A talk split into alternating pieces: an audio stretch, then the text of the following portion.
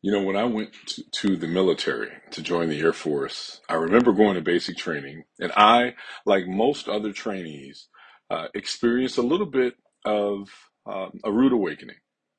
And that's not just at like five in the morning when people are kicking trash cans to wake us up from our sleep and stupor. We, uh, I found myself just really surprised at what I I hadn't considered enough before going into basic training. I mean, I knew the basics. I knew that I would get awakened early. I knew that I would have uh, different physical requirements. I knew that there would be a lot of rigorous training and discipline and all of those things. I knew it on paper, but I didn't really count exactly what that would cost me. I think many people would agree. You don't think about the fact that uh, a lot of the things that provided you comfort at home are not going to be here. I was not really prepared to, to sleep in a little twin bed with a thin dust cover for a blanket, a tiny little pillow. I wasn't prepared uh, for, I don't know that I had really prepared for the impact of all the things I would be leaving behind, things that I had been involved in, things that I was committed to, things that I were, that, that I had responsibilities uh, to be at, organizations I was a part of, maybe a job that I had left, maybe there were clubs, sports, all those commitments walking away from. I don't know that I was prepared for the impact uh, of being away from my family and my loved ones for an extended period of time. One of the things that you learn when you're in the military is that even though there are some benefits on the other side of this, it costs you something. And really, you don't experience real discipline unless what you're doing costs you something. When you recognize that something costs you something, you treat it with a sense of urgency. You don't treat it passively. It's there's there's an importance to it. There's an emphasis. There's a priority to it. You know, what we're seeing in our text today is Jesus showing us the very same thing. That when things are important to you, they cost you something. The same three things that the basic training really cost me comfort, commitments, and family are the same three things that we see represented by these individuals who come in contact with Jesus. This passage, we're going to see three different individuals who walk away from Jesus, who count the cost, and for various excuses, they walk away. And on the surface, many dare I say all of us, probably sympathize with their situations, their understandable situations. But in the end, they end up doing the same thing we did. The same thing that we've done in different ways that we uh, create excuses from walking away from things that cost us too much. These folks in this story, they walked away uh, from this offer that Jesus made with little hope of returning. And Jesus knew that better than any of them. Now, up to this point in the passage, uh, there's been this competitive, selfish attitude between the disciples of Jesus, and they had consistently been rebuked by, the, by Jesus during this time. But this time, you could see they they had uh, they had counted the cost at least in following Jesus, and they had made the right decision. For all their faults, they had shown themselves on some level to be committed to Jesus. What was the proof? They had already been willing to, to, to give up several things. And so, in many ways, this passage we're going to read is a commendation for them. And they're a commendation for anyone who's willing to make these temporary sacrifices in order to gain this imperishable reward. I'm reminded of the words of the old missionary Jim Elliot He is no fool who gives what he cannot keep to gain what he cannot lose. A question to you, and hopefully the question we're asking of ourselves Are you willing to follow Jesus regardless of the cost? Even if it costs you everything. In other words, how much is Jesus actually worth to you? Now, when we think about commitment, what it means to be committed, everybody seems to question the commitment of other people. Sometimes we might question our own, but we're more likely to question the commitment of others. Be honest. You uh, and I, We have a general idea of what commitment should look like, right? You have an idea of what commitment looks like. I can say pastors oftentimes look at attendance in worship services and, and different groups that you might have throughout the week, people showing up for small group and Bible study, showing up to serve. Those are things that people might look at as a sign of commitment. If you're a working parent, mom or dad, and you're working a lot of hours, you might feel like sacrificing the overtime hours is necessary in order to prioritize family time. And that is a sign of commitment. And so it's easy to look at other people. If you're a pastor and you look at other people, they must not be committed because I don't see them doing this. Or if you're a parent and you see other parents who might be working a lot of hours, you might be willing to judge them and go, they clearly don't prioritize family time because look at how many hours they seem to work. Children might view honesty and doing chores around the house as a part of their commitment to Christ. And hear me out. None of these things are bad. If we're using these things for ourselves, none of these things are bad. But they underscore the fact that we all have an idea of how commitment to Jesus looks. And we often will look for that in others. So allow me to implore you. Let's just focus on us right now when we read this text. As we walk through this text, no finger pointing, uh, no assuming that others are not as committed to Jesus as we are. Just ask yourself this question Are there areas in my life, in my own life, that Jesus is pointing to that might need an adjustment? Are there areas in my life that Jesus is pointing to that may need an adjustment? areas where maybe I'm taking some good things, exalting them to ultimate things, and thereby possibly creating idols, and then judging myself and others by those things. Things that maybe I have uh, disproportionately ordered uh, in, in order of importance, and maybe overlooking some things that God is saying should be number one in importance. Let's let's really work through answering that question. With that, let's read through Luke. Luke 9, 57 through 62, we have been walking through this series called Following Jesus. What does it mean to follow Jesus? Clearly, we're looking at these words where Jesus says, straight up, follow me. And we're looking at different examples of what it means to follow Jesus. And we are following Jesus through these texts as we prepare for Palm Sunday and then Easter Sunday following him even all the way to the cross. But what does it mean to follow Jesus? What does that really mean? Are we truly following him? Let's look at Luke 9 57 through 62. As they were traveling on the road, someone said to him, I will follow you wherever you go. Jesus told him, Foxes have dens and birds of the sky have nests, but the Son of Man has no place to lay his head. Then he said to another, Follow me. Lord, he said, first let me go bury my father. But he told him, Let the dead bury their own dead, but you go and spread the news of the kingdom of God. Another said, I will follow you, Lord, but first let me go and say goodbye to those at my house. But Jesus said to him, No one who puts his hand to the plow and looks back is fit for the kingdom of God. This is the word of the Lord. Thanks be to God. Now we're seeing, I hope you can see these three examples yet again of the ways in which we uh, don't count the cost or should count the cost.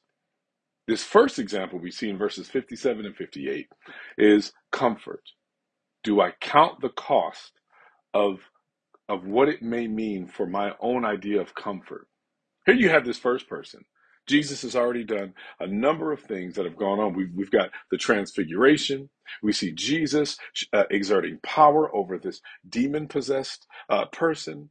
You see times where Jesus is predicting his own death to his disciples. You see the disciples struggling with their own selfishness, arguing about who's going to be the greatest.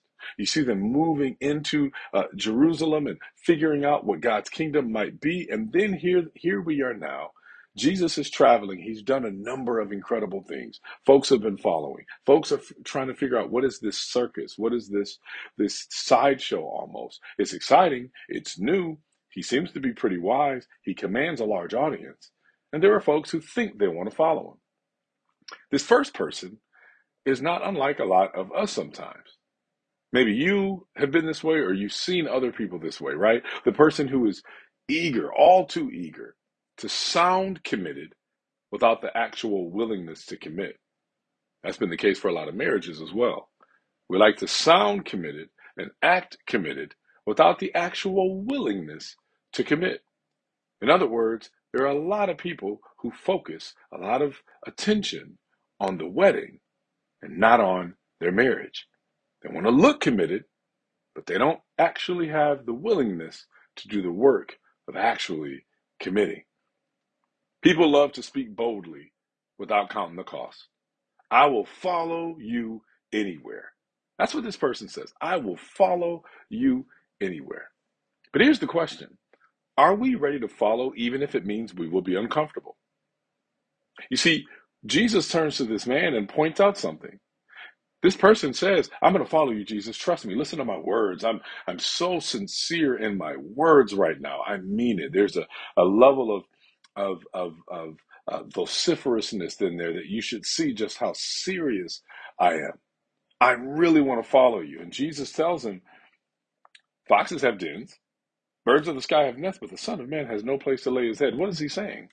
He's saying, you, if you really want to follow me, you need to be prepared to journey with me, and I can't promise you you're going to have a roof over your head.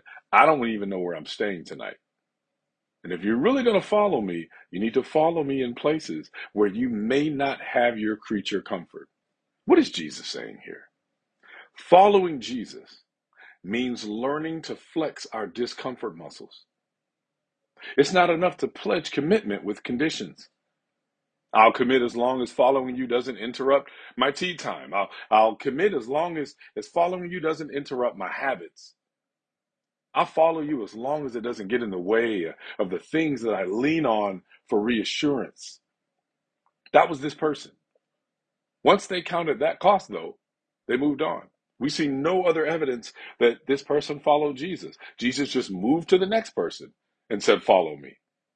You understand that when you are called to follow Jesus, there is, there is a cost somewhere that you have to count.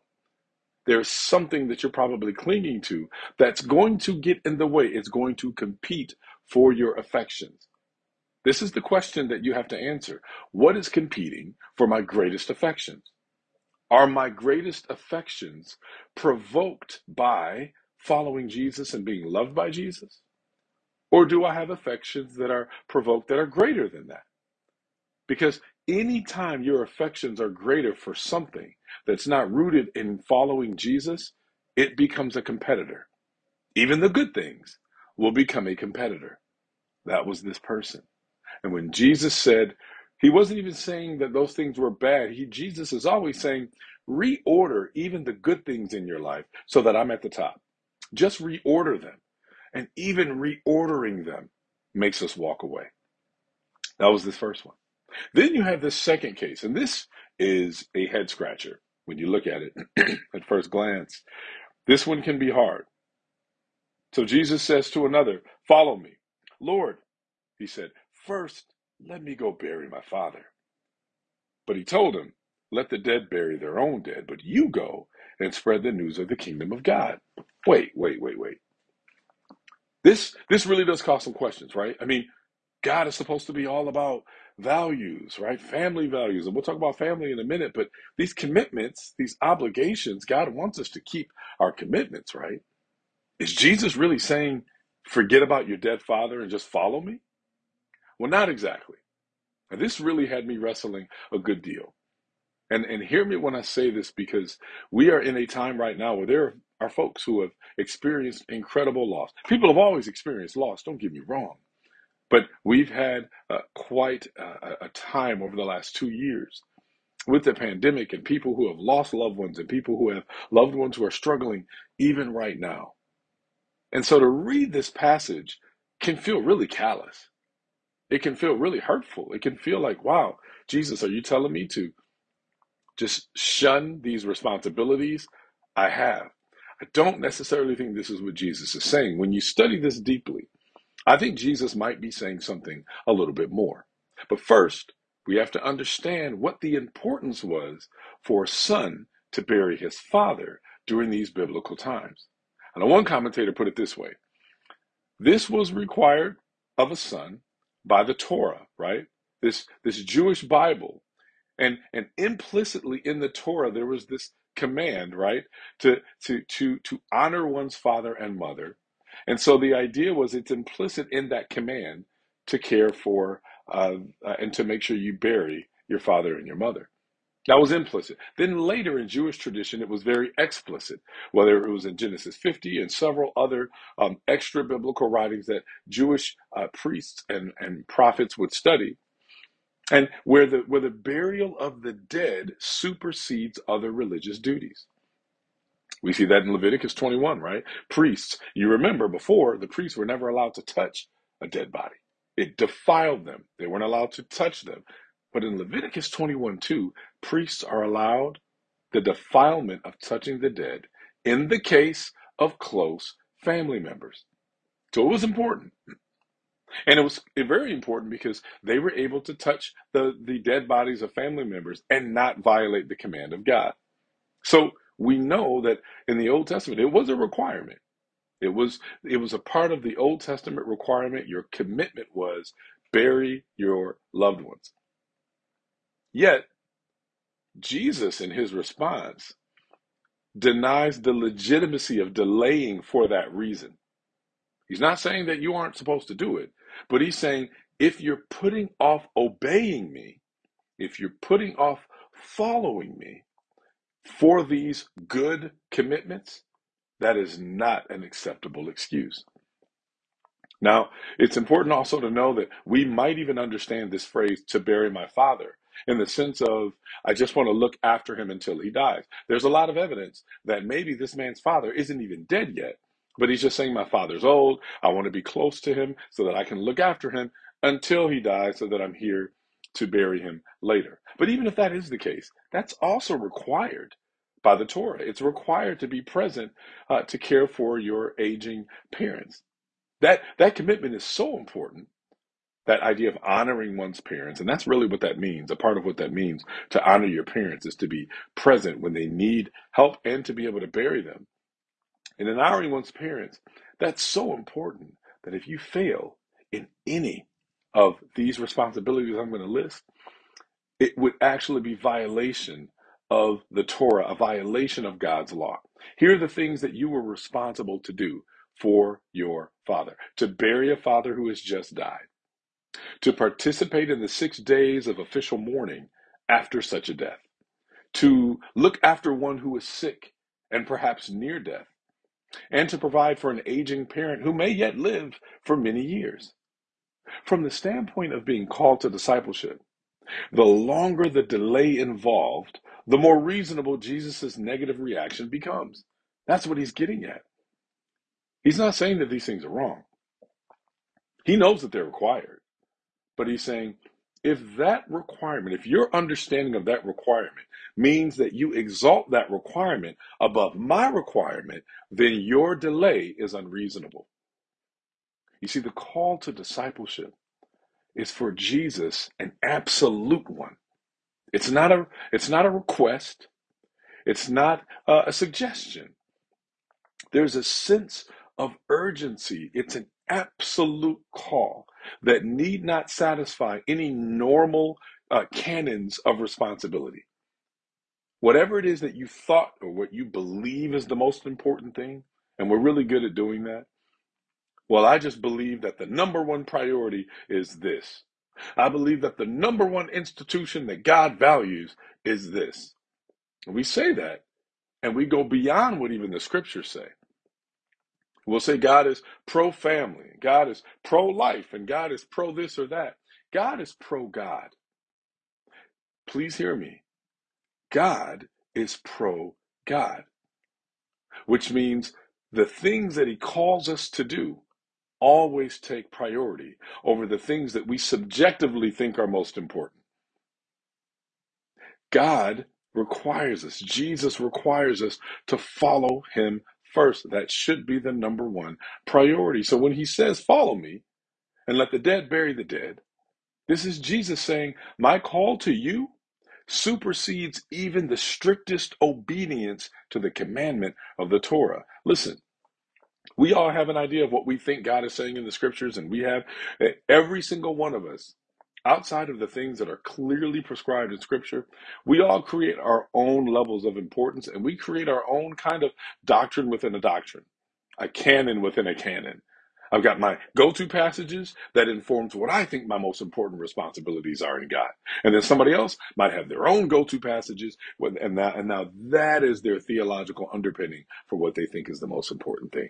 And Jesus is saying, even if you're using the good scriptures, even if you're using texts that came from me, texts that came from God, you need to be very careful that you don't take texts and exalt certain things that are true above the most important things that God says are true. Follow me. This supersedes even just how, however committed you are to the Word of God. Make sure that your commitment to the Word of God doesn't violate the very heart of God.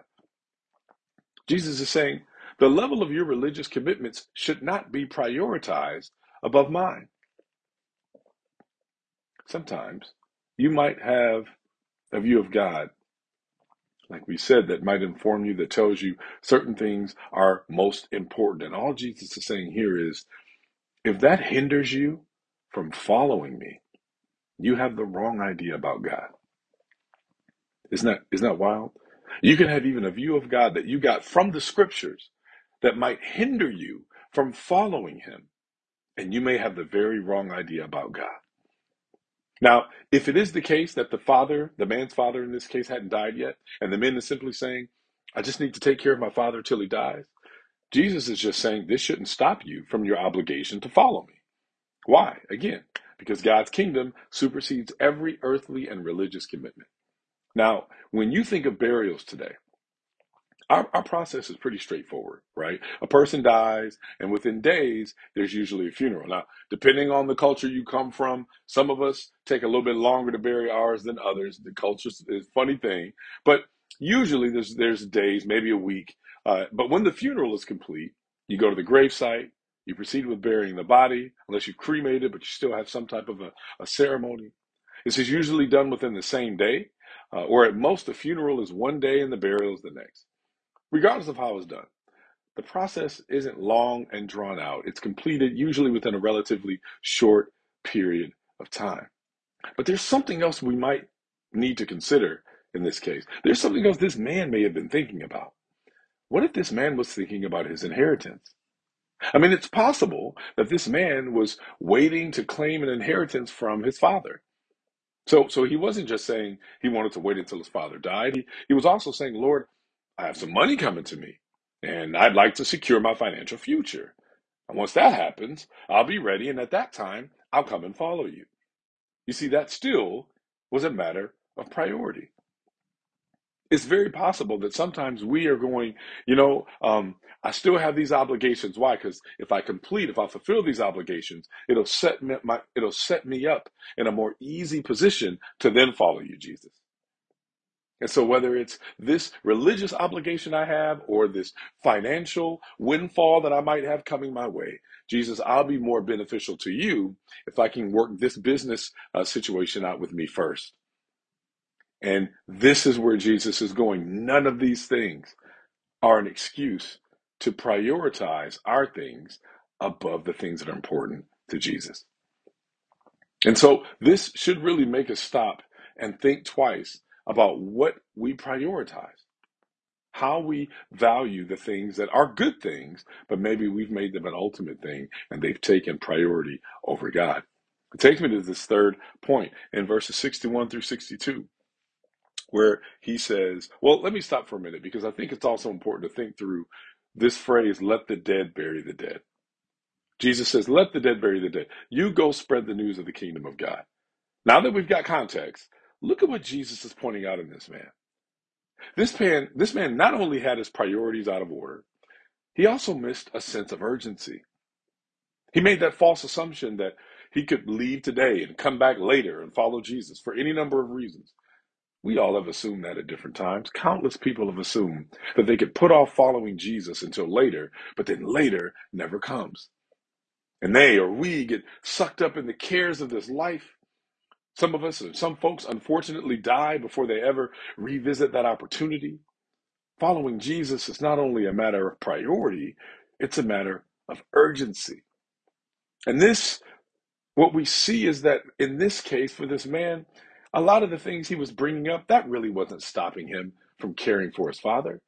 The ideas about following Jesus really shouldn't have stopped him from setting up, uh, putting things in place to make sure his father would be okay. This was an attempt to excuse himself from the cost of following Jesus. Now, when we look at this next part of the passage, the end of this passage, we're seeing the focus on family more specifically. And look at what's said here. Another said, I'll follow you, Lord, but first let me go and say goodbye to my to those at my house. And Jesus said to him, No one who puts his hand to the plow and looks back is fit for the kingdom of God. Now, this is also an important thing. You know, for a long time in church, and I think even now, there are many in ministry, or many who are believers, who use this passage as an excuse sometimes to abandon family for the sake of ministry. And maybe they don't think they're abandoning. Maybe they think their family should just get to a place where they understand and and if they're following Jesus the way I've taught them to follow Jesus, then they'll understand this is for a greater cause. And yes, I can't be home X amount of time because I'm doing the work of the Lord. I can't be active in your life um, as you're growing up to be a young woman or a young man. I can't be there to help raise you and pour things into you and help uh, love you well and just be present. I can't do that because ministry comes first. Please understand. This Jesus is not giving you an excuse to abandon family for the sake of ministry. Here's a quick corrective. Got to be careful when you try to use scriptures like these to build a larger theology about the ways that you practice, right? Quick corrective. Here, Jesus' call is very clear and very direct. Follow me. That's an immediate call for an immediate physical departure in a very literal sense. Now, some people think that ministry of any kind is just a call to abandon family responsibilities, and they justify it with this passage. They would never say they're abandoning.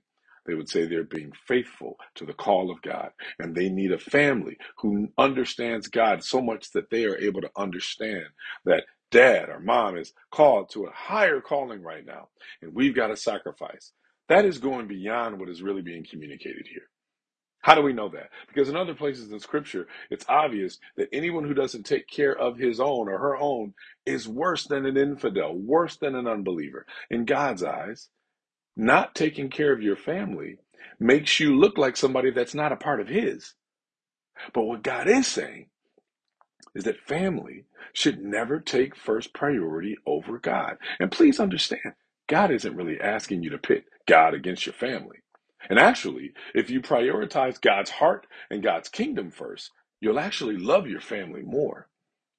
But like anything else, if your family becomes an idol, you will exalt family in ways that hinder the ways that you follow Jesus. You will exalt family in ways that hinder the ways that you follow Jesus. And so here, when this person says, I will follow you, let me say goodbye first. This, again, Jesus is showing a bigger picture here. What do you value and how highly do you value it? He wants you to love family. He wants you to care for family. But Jesus knows our hearts. Jesus knows that many times we just give excuses here. Well, I'm going to go say goodbye first. There's an immediate call here. There's an urgency here. And we miss the urgency and we make excuses. This person is completely overlooking the fact Jesus needs me, is asking me to walk now. He's asking me to follow him now. Jesus is on a path. He's been on this path for a minute and I'm staring at him. I need to follow him now. Now, we may not always have, I think rarely will we hear an audible voice from Jesus right now, but there are very objective calls to us in the scriptures right now. What it means to love your neighbor, what it means not love your neighbor at the expense of your family, but at the same time, we can oftentimes hide behind our family so that we don't have to love our neighbor well. Well, or we can hide behind our family so that we don't actually have to be present for our brothers and sisters in Christ and the churches that we're a part of. Well, my family needs this, so I can't show up to this, this, this, or that to be present, to actively love and care for one another. Family first. Well, yes and no. Jesus says we are not worthy of him if we love him less than we love our parents and our children. Jesus makes a shocking statement in Luke 14 if anyone comes to me and does not hate his own father and mother and wife and children and brothers and sisters, yes, and even his own life, he cannot be my disciple. Now, that word hate has a different meaning than we would use now. That word hate simply means if you don't lower the level of priority of this thing family, mom, dad, kids, whatever if you don't lower that priority beneath the priority of following God, then you're not worthy of me. And then Jesus says, he compares the person who thinks like that, the person who wants to first say goodbye to their family, he, he likens them to a farmer who places his hand on the plow and then looks back. Now, look, I know little to nothing about farming. Here's one thing I do know when I'm moving forward and looking backward, I'm in danger of veering off course. Whenever you're looking forward while you're looking backward, you are in danger of veering off course. You can't give your full focus to two different purposes. Either you're committing your life to follow Christ's mission, or you're continuing to live your life for yourself and for others. It's it's now if you are truly following Christ's mission and everything is ordered properly, then you're able to love. It's not. It doesn't have to be an either or. It can be a both and, as long as Jesus is in the highest priority level. If Jesus is not in the highest priority level, then it will always be an either or. When you really consider Jesus and the way that he has lived his life, you look at where his life is throughout this entire uh, narrative in his wandering from place to place. Here is someone for whom there's no room in the inn. He has no place that he can figure out where to spend the night. His story develops, and what do we see? Judea rejects him. Galilee casts him out. Uh, Gadara begs him to leave its district. Samaria, Samaria just refuses him lodging. Earth won't have him. And finally, even heaven, for a time, forsakes him. The cost of our redemption could not have been more steep. And yet, Christ endured the shame in your place, in my place, in our place. Why? Because of Christ's death, we ought to live for him and no one else. Because of what Christ has done, we ought to be able to live for him and no one else. These disciples, they exhibited the response Jesus expects of us all. They did it imperfectly. But what did they do here? They immediately left everything. We've already walked through several places. Jesus walks up and says, Follow me. They leave the fish, they follow. Another couple of brothers leave their fishing business that they're running with their father. Bye, dad. Good luck with the servants. We're going to go follow Jesus. Didn't mean they didn't love their father. Didn't mean they didn't make some kind of plans to care for them. But the immediacy the sense of urgency is so real. And so they, they stopped everything and they followed him. The question is, are you willing to do the same? Are you willing to do the same? If you don't see anything else here, one of the starkest realities of following Jesus is that it will cost you something. And you have to decide for yourself. No one can decide that for you. I can't decide that for you, but you have to decide Am I willing to pay the price? My comfort, my commitment, even my family, depending on how I order them. When we order it correctly, though, there is great joy and great reward in following Jesus. It's just not always going to be easy. It's going to come with hard choices, sacrifices, challenges along the way. But it's a place you and I have to get to and we have to stay in. Look, there's always going to be things that want to compete with this priority and this urgency. But in spite of those things, let's keep following Jesus and let the dead bury the dead because we are alive in him.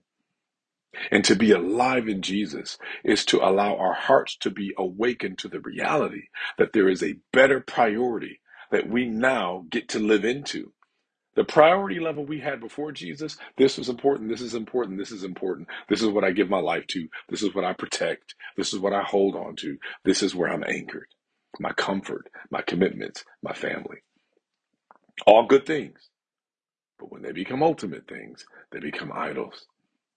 To no longer be dead is to have all of those good things reordered, right? Underneath the most ultimate thing, following Jesus. And so when we know where we are and we know that we've been made alive, we're no longer dead. So let the dead bury their dead.